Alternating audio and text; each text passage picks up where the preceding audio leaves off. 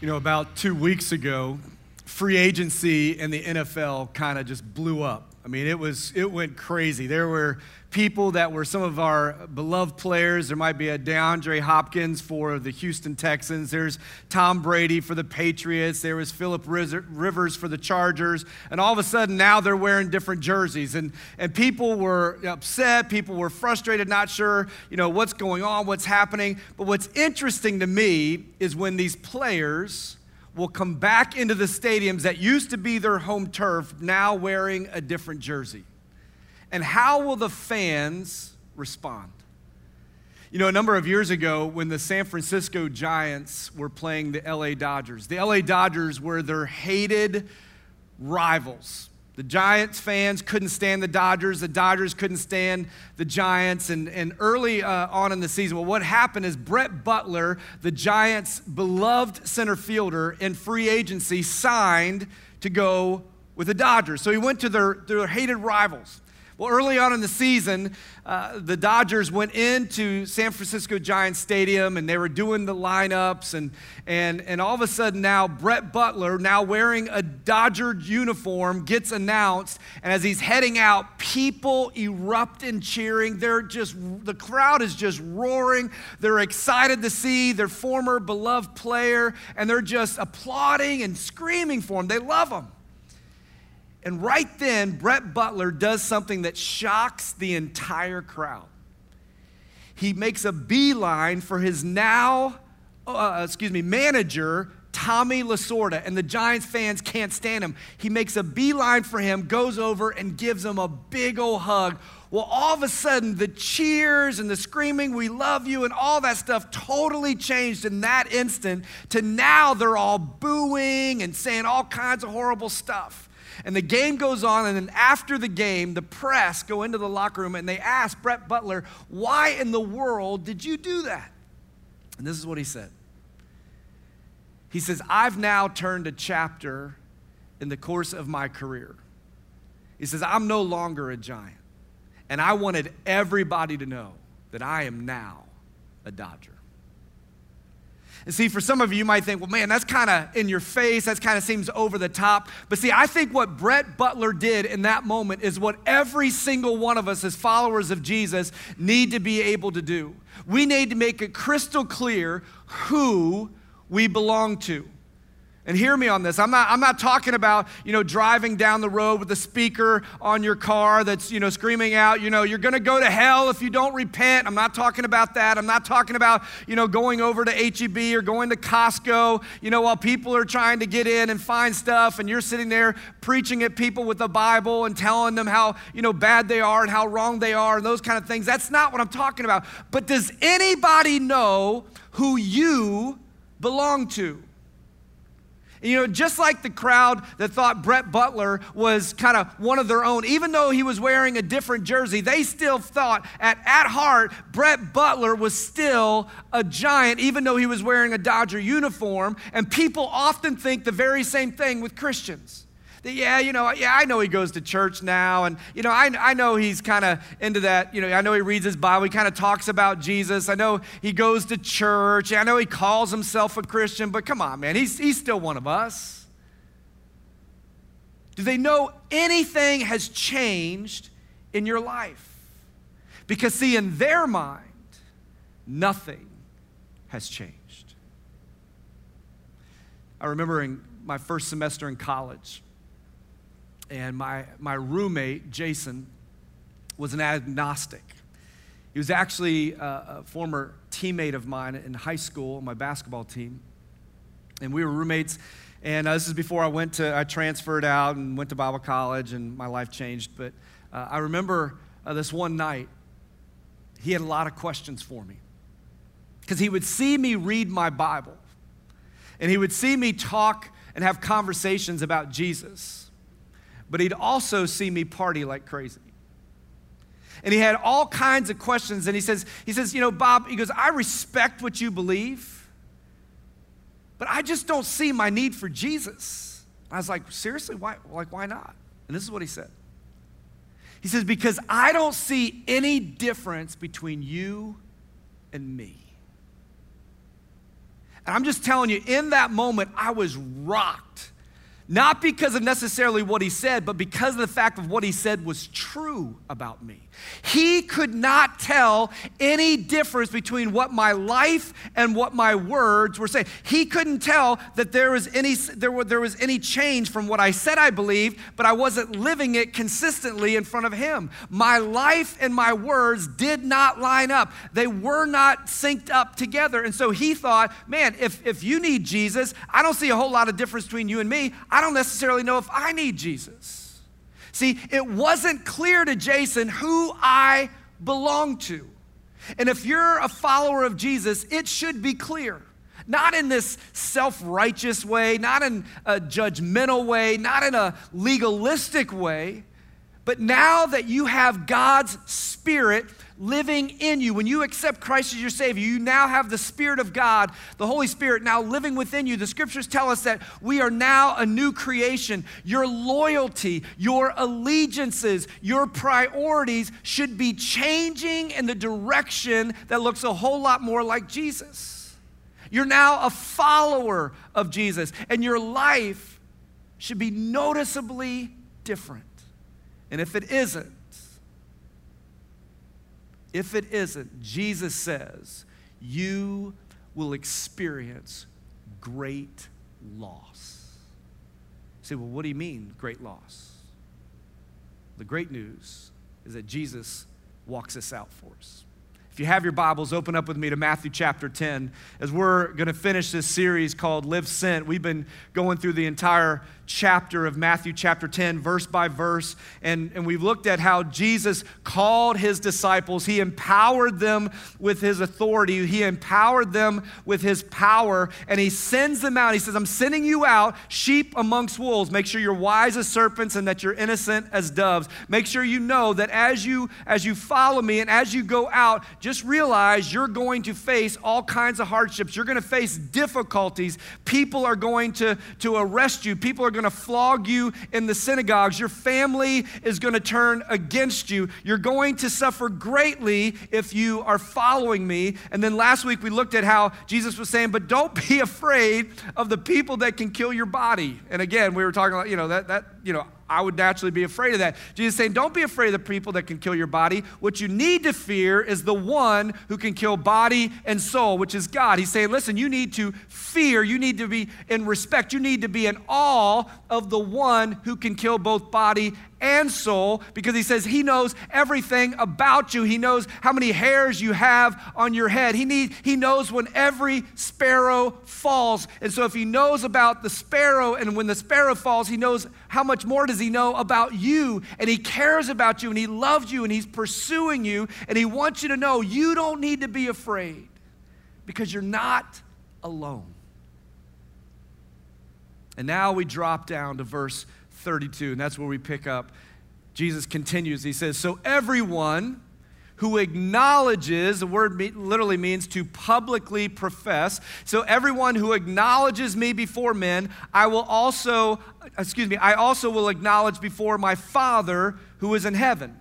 But whoever denies or does not profess or does not acknowledge me before men, I also will deny before my Father who is in heaven. And again, this past week, uh, I spent a lot of time on these two verses specifically and, and, was looking at the, the Greek tense of the word in its context and look at every other uh, time it was used in Scripture to make sure that we fully get an accurate picture of what Jesus is saying here in the Scriptures. And here's why this is so important. I, and you'll hear me say this quite often. I don't want your theology or what you believe to determine what the text of Scripture is saying. You need to allow the text or the scriptures to determine your theology. A lot of times we'll, we'll feel a certain way or we'll think a certain way, or that passage really makes me uncomfortable, so I need to change what I believe so I don't feel so bad. That can't be what Jesus is saying, but we need to realize this is what Jesus said, so that needs to formulate and determine what we believe. That's why, as a church, the final authority for us is Scripture, not just our feelings or what we want to believe. It's what Scripture teaches. So, again, context is significant. And so, this, this whole passage of Matthew 10 is about being a disciple. This whole passage in Matthew 10 is about following Jesus. This is not a heaven or hell conversation. This is a discipleship conversation that is having eternal impact. And so Jesus is making it clear that when we follow him, we are going to face difficulties. When we follow him, we're going to face hardships. We're going to face persecution. So he's saying, listen, you shouldn't be afraid of others, of what they're going to think. You can't be afraid of what other people are going to say. You can't be afraid of what other people are going to do. And so, just like last week when we looked at verse 27, it was this reference to this future day of judgment. And this passage is referencing or alluding to that same judgment seat of Christ. In fact, the apostle Paul in 2 Corinthians chapter 5 verse 10 says, "For we must all appear when he says we, he's talking about believers. This is, a, this is a judgment to where only believers will stand before God and give an account. Says, For we must all appear before the judgment seat of Christ, the Bema seat judgment, so that each one may receive what is due for what he has done in the body, whether good or evil. And again, He's talking to the disciples, he's talking to the believers, and so he's saying, You're gonna stand account, you're gonna give an account for your life, both good and what you did that was evil. Verse 32, let's go back and read it again. So he says, So everyone who acknowledges me before men or professes or makes me known, I also will acknowledge before my Father who is in heaven. And what Jesus is saying is that when you and I make Jesus known, make, make it known that we're following Jesus, he says, then my Father will, uh, will will acknowledge you. So here's what really you need to understand. How do we make Jesus known? Like, how do we profess? How do we not deny? Like, what does it look like for us to publicly profess? Well, one of the things that we talk about here and that we practice here is baptism. And again, baptism is a public profession of your faith. It's what happens inward when you accept Christ as your Savior. On the outside, we're going to acknowledge, we're going to celebrate through baptism a life that's been changed. And the reason we immerse, two reasons. One, that's what Jesus did, so we follow the teachings and the methods of Jesus. So Jesus was immersed, means be fully dunked, if you will. But again, it's showing the, the death, the burial, and the resurrection of Christ. You're saying, I align with Jesus. I'm not embarrassed to celebrate it. I'm not embarrassed to let people know. I wanna, I wanna make sure I, you know, announce this. Again, it's that I'm not going to deny Jesus before others. Another way that you can make sure that you aren't denying him, that you're professing, that you're acknowledging him before men, is just sharing your faith. Just share your faith with people when, when the opportunity arises. Get, when, when God gives you an opportunity, when He opens that door, that you're not going to shrink back out of fear of what they might say or think less of you or, make, or tease you or make fun of you, but that you're just willing to just share what, what Christ has done in your life. Or maybe another way to, to acknowledge Christ before men is just to love people, just to serve people, just to care for people. And when people see you loving and living like Jesus, that again, there's something there that you can say that, you know, it's just, it's what Christ has done in my life. And so my calling is to, to serve others. There's something that so draws the human heart to want to know what, what would cause you to love people like that? It's Jesus.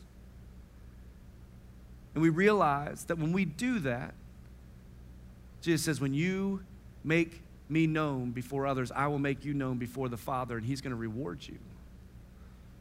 You know, if your kids have ever been in sports at the end of the, that, that semester or that you know, season, if you will, uh, they usually have a sports banquet.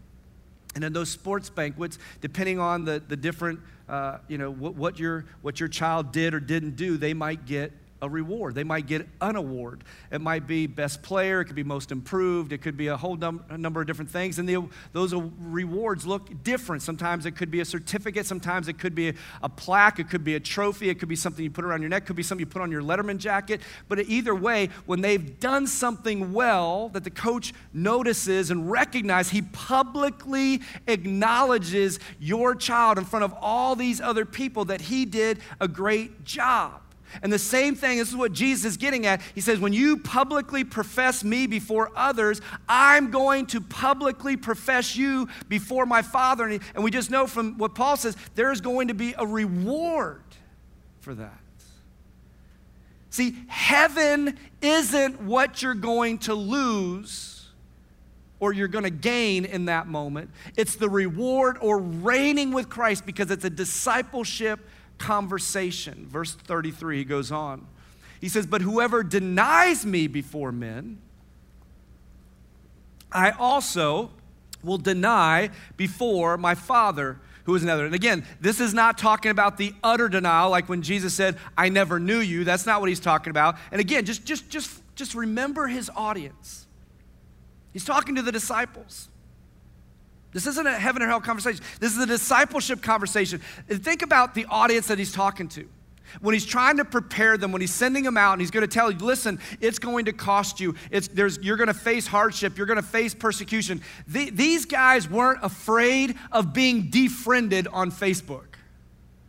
Like, they weren't afraid that they weren't going to be invited to their parties on the street because they were following Jesus. I mean, these guys, their, their concerns, the things that they were seeing, that the people, the Christians, what they were experiencing, they were being arrested for following Jesus. They were being beaten for following Jesus. They were being scourged. They were being publicly put to death if they were following Jesus, just like some people in other parts of the world are, it's happening to them today.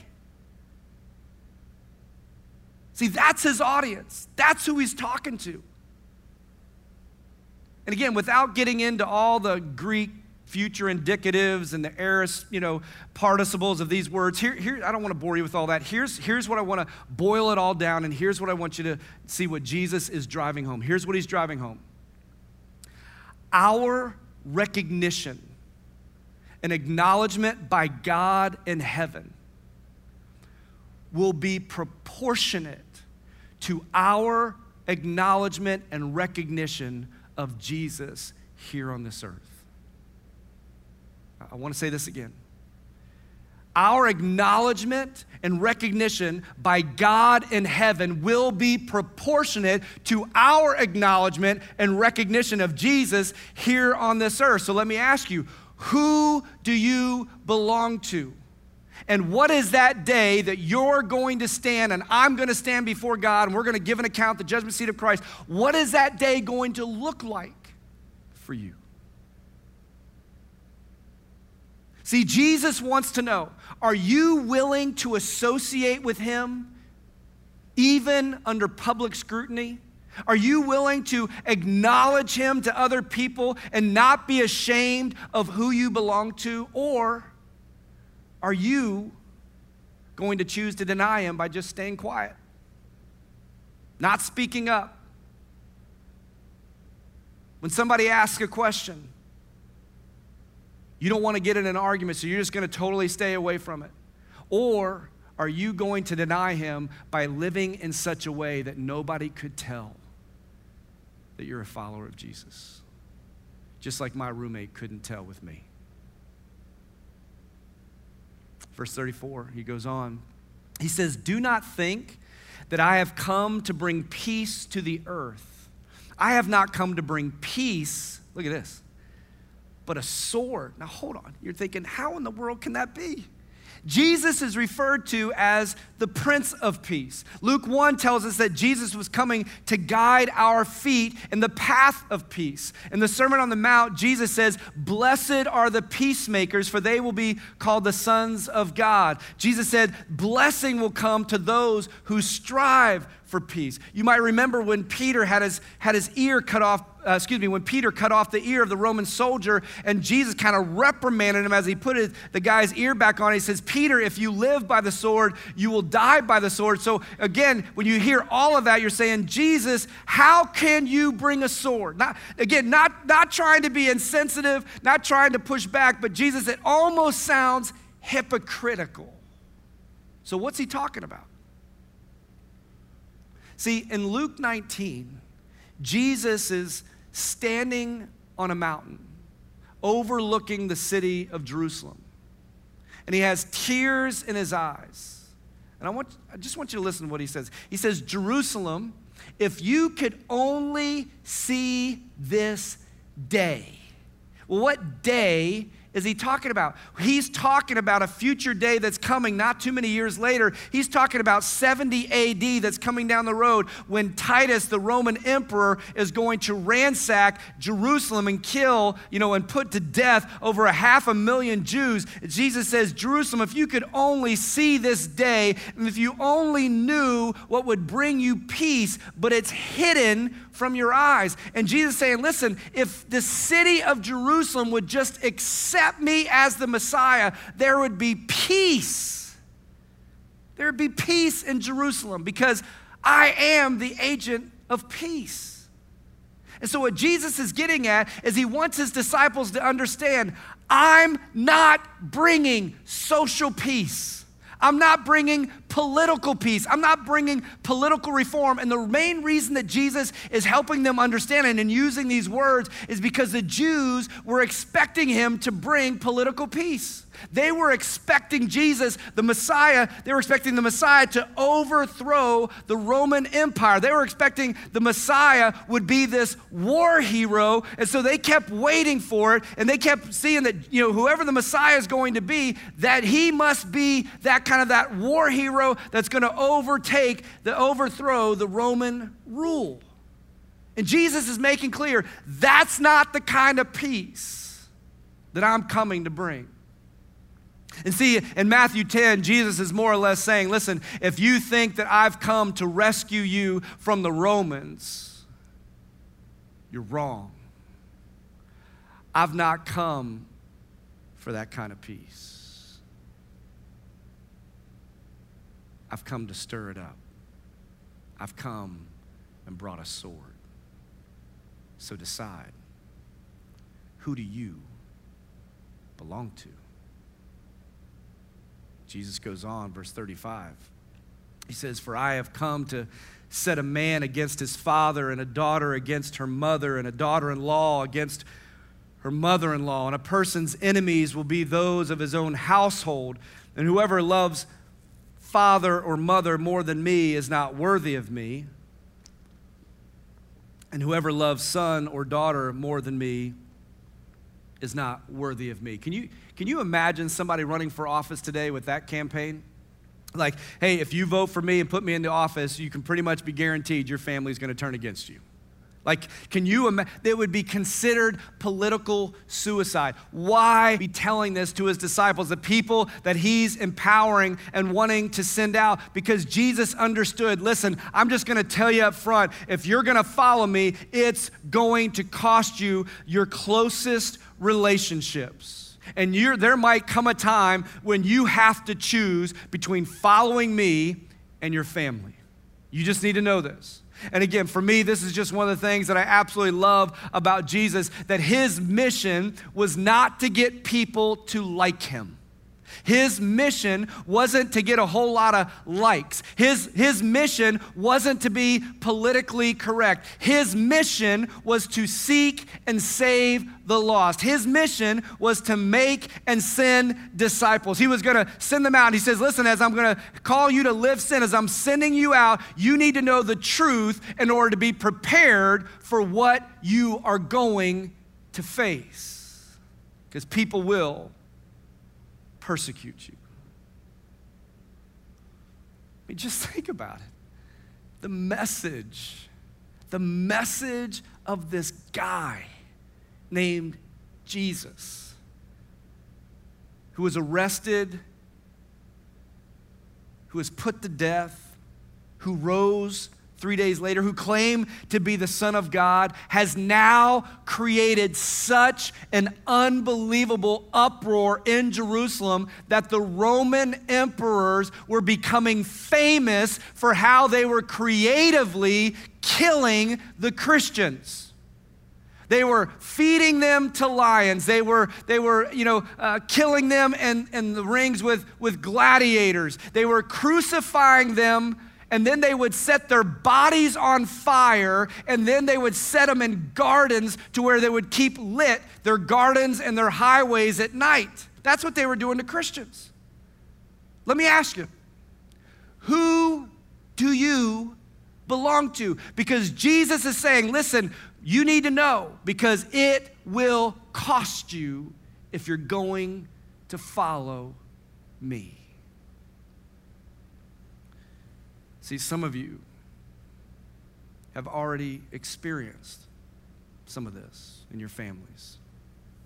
It's created some division. Again, it wasn't the goal. Jesus, Jesus would never say that's the goal. But Jesus knew, unfortunately, it would be a result. If you're going to follow me, there's a possibility it could create division in your family. Maybe for some of you, maybe you've been teased. Maybe you've been the butt of some of the jokes. Your old friends don't seem to understand, and so they make comments. Maybe it's your spouse that says some things that are incredibly hurtful to you. You know, I've talked to Jews, I've talked to atheists, agnostics, Mormons, Jehovah's Witnesses. I've talked to Hindus, Muslims, all people who, some of those folks, every single in that category, I've talked to people that have actually crossed the line of faith and chosen to accept and follow Jesus, and every single one has experienced division now with their family. Some were told to never talk to them again. See, the effects, the impact of following Jesus sometimes doesn't bring peace, but, but a sword. And what's a sword do? It cuts, it divides, it brings division sometimes in your home.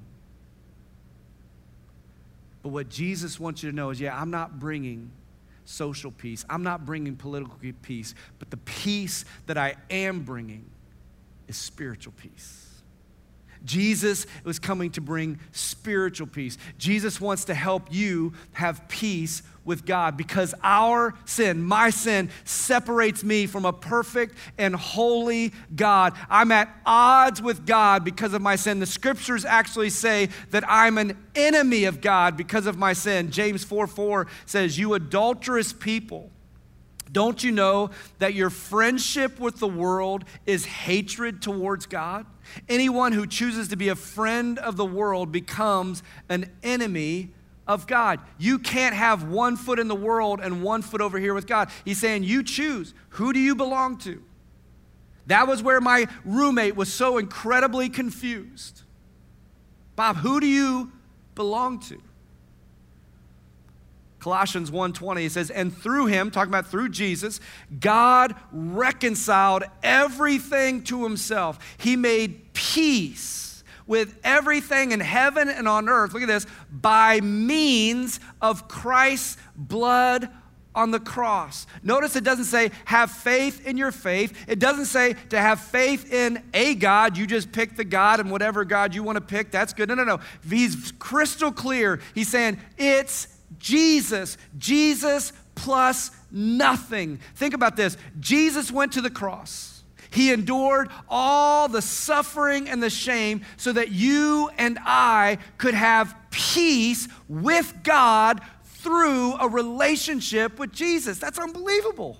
It's unbelievable to me that He's offered and extended that kind of peace with God. And I don't know about you, but it brings me unbelievable peace to know that my sins are forgiven. Not because I did enough to deserve it, purely because God says, I love you. I gave my son as a payment for your sins. If you choose to accept me, if you choose to surrender to me and receive the gift of salvation through my son, then you're my child and I forgive you. I wipe your slate clean. Come on, why wouldn't you want that incredible gift? The peace that I have that God is no longer holding my sins against me. It's an unbelievable gift. That's true peace. That's spiritual peace. But that spiritual peace comes at a very high price. Jesus goes on to explain as he closes. He says, And whoever does not take his cross and follow me is not worthy of me. Whoever finds his life will lose it, And whoever loses his life for my sake will find it. So, what's he mean? What's he mean by taking up his cross? See, in this context, in this particular chapter, this, this verse, see, the cross meant death. People would have to carry their crosses to where they were going to be executed. So Jesus is saying, listen, following me is going to cost you your life. It's going to cost you your life. If you want to find your life in this world that this world has to offer, he's saying at the judgment seat of Christ, you're going to lose it all. You're going to lose it all. But if you're willing to forego what this world has to offer in order to follow Jesus, he says you're going to have life and life to its fullest. The king is going to reward what's most valuable to him. Paul wrote, wrote in Galatians chapter 2, verse 20, he says, I have been crucified with Christ. It is no longer I who live, but Christ who lives in me. And the life I now live in the flesh, I live by faith in the Son of God who loved me and gave himself for me. See, the cost of following Jesus, the cost of that is going to be your life. It means at the cross, just think about this. At the cross, when you come to the cross, when you realize that you, you need Jesus for your salvation, it is you going down to the cross and you giving up your rights to live your life the way you want to live it. See, coming to Christ isn't praying a prayer. See, coming to Christ is you recognizing your desperate need for saving, for your desperate need to be reconciled back to a perfect and holy God. You're you coming to Jesus, you coming to the cross. He said, It's going to cost you your life because now at the foot of the cross, I'm going to give up my rights. It's no longer my life to live. And so I am freed up. I am now just whatever God wants me to be and do, I'm His. Because at the cross, I gave up. I've been crucified with Christ, it's no longer I who lives, but Him who lives in me. My question is for you Are you willing? Are you willing to follow Him, knowing the cost? And just as Jesus was willing to sacrifice His life on the cross for you, are you willing to make the sacrifices to follow him? Who do you belong to? Who do you belong to? See, to me, it's a sad reality in so many churches because so many churches find themselves begging the Christians to please serve and to please give and to please get in a group and to please get in a discipling relationship. And it's almost this begging and pleading, which just boggles my mind. See, those aspects, serving, we should be modeling for the rest of the world. For the businesses, corporations should be flooding the church to say, How do you inspire your people to serve with such joy and with such commitment? They should be coming to us to learn, How do you get your people to do this? And our answer should be so easy because based on what Christ has done for us, the easiest thing for me to do is to serve. Like that's like that's a no-brainer. Like that should be one of the easiest natural responses of gratitude. Why wouldn't I when Christ has done so much? Why in the they should be coming to the church to find out how our church is so well funded because we give out of obedience and out of faithfulness because it's all God's anyway. Like we should be setting the standard on how all of that happens. We should be letting people know the outside they should be coming to us the church. Why? Because of everything that Jesus has done for us. It should be that natural natural response for us as followers, just out of gratitude and out of worship, that we would respond out of obedience. And I love you enough as your pastor to call you up that this has got to be our response. That if we're going to say that we're about making disciples who love and live like Jesus, and you're going to be a follower of Jesus, just like I'm pursuing being a, a follower and a disciple maker of Jesus, then how we live sent, how we love and live like Christ, people are going to be watching, and we need to be setting the example of what it looks like to live this transformed life. Why? Because we are followers. And yeah, there's gonna be things that are gonna be hard, and there are gonna be things that are gonna be difficult. We might struggle and we might go through difficult, painful times. But guess what? Guess what we do, Silent Life? We obey and follow Jesus. Because loving us cost Jesus his life. And living sent by following Jesus will cost you yours. So here's the question Who do you belong to? And if your response is Jesus, that's who you belong to, then everybody should know because you're living sent by loving and living like Jesus. Let's pray. God, thank you. Lord, thank you so much for the call that you give on our lives. And Lord, there are parts of this, of following you, that by no means is easy. It's incredibly hard. But Lord, if I'm honest, I think accepting you as my Lord and Savior is one of the easiest decisions in my life. Following you has been one of the hardest because I've got to continually die to my selfish needs and desires. And so maybe this morning, maybe right in your living room or wherever you're watching, wherever you're listening to this, right there.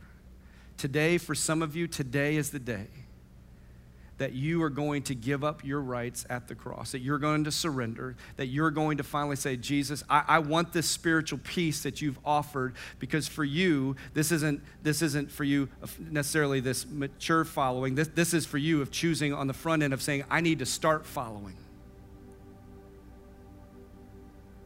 You've tried living life your way. But when you come to the cross, it's no longer about you, your way, it's now about His way. And so, right there, right where you are, you just say, God, today, today, I'm asking you to come in and say, I want to be reconciled back to you. And I realize that your plan was through the blood sacrifice of Jesus. That if it would have just stopped at the cross, then it would have been negated. He would just be another martyr. But because three days later he rose from the dead, it validated and proved that he truly is the Son of God he has the power over death. And so you say, God, I'm putting my faith, my confidence, my trust, my, my eternity in Jesus alone. Come into my life and save me. I no longer longer am I. I'm no longer my own. I'm crucified now with Christ. It's no longer I who live, but you who now live within me. I'm yours.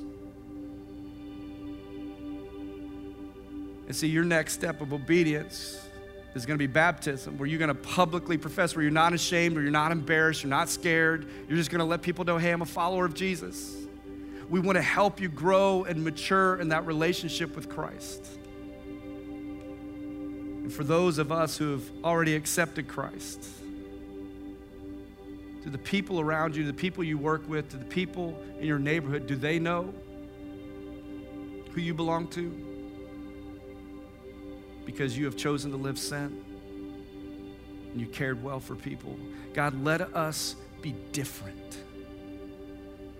Let us be different in a way that's going to draw people to you, not repel people away from you and as a church, as we are scattered about, God, help us maximize the time that you've given us to love the people closest to us so that they'll know we belong to you. Lord, we love you. We thank you. In Jesus' name, amen.